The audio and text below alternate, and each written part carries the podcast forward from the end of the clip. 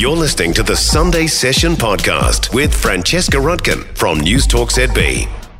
The death toll from the wildfires in Maui has reached 80. Fire crews continue work to contain three major fires and prevent flare ups across the Hawaiian island.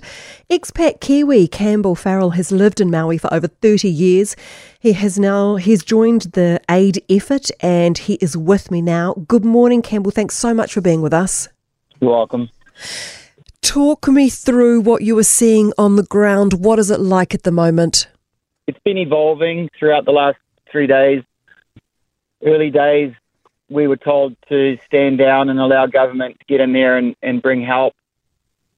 Uh, it appeared decision making and, and quick response was, was slow coming. So uh, we kind of pushed through, waiting for for uh, permission, and just started taking supplies by the ocean. Uh, the, on the second day, we were given road access. I believe road access to supply trucks was a good idea, but they also let a lot of residents and other people back into the area, which caused problems. They were going in without specific goals in mind. They started wandering through the burn site and um, caused all sorts of problems. Um, that led to disruption within the community that's over there. Lots and lots of supplies coming in. Some supplies majorly over over supplied that, that are just not necessary, but things like cooking oils, butane, propane, gasoline, they remain high on the list. Uh, we know that you know people are patient; they they don't ask for help. Some sit back and wait for last minute. Some are still desperate. It's crazy. I, I don't know why the distributions that appear to be overflowing with with some supplies still can't get the right supplies out to the to the needy people. It's it's a bit of confusion, you know. That it seems like we're rallying hard and getting a lot of stuff there, but still many people missing out and um, feeling desperate. Tell me more about how the locals are coping. I imagine they're still in shock. A lot of people in shock. A lot of people starting to have really gravity hit on exactly what's gone down. Um, while 80 lives have been reported lost, we're, we're hearing numbers over 500, but not more than a thousand. There's supposed to be still 1,300 unaccounted for. Uh, we've heard many children have been lost. That we're starting to get reports that specific people are missing, and as those families find out, you know, their their devastation setting in. Campbell, where were you when the wildfires took hold? Uh, I was on the North Shore. I'd been out on the water. I saw the fires start up country above my home you know, there's still there's at least 30 homes up on Haleakala that were destroyed as well.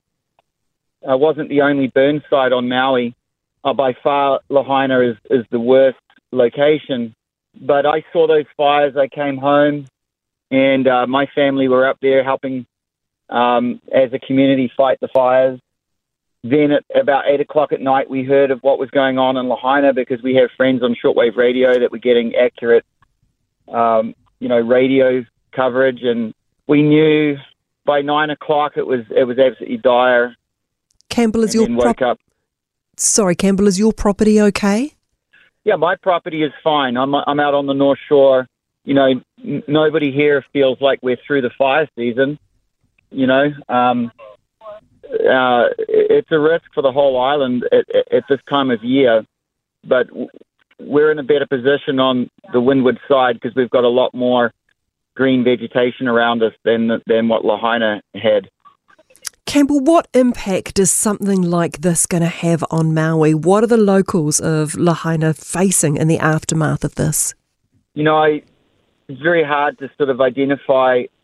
I, obviously, there's going to be massive financial impact. It's a it's a tourist hub for Hawaii, um, so a lot of revenue uh, is is gone, and you know all the surrounding hotels were, were built around Lahaina as the center. Lahaina was the capital of Hawaii, you know, years years back, so it's a really historical town for Hawaiian people.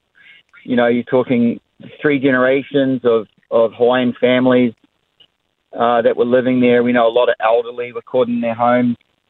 Um, I mean, it's it's a it's a devastating loss for probably one of the most notable historic towns in, in, in all of Hawaii.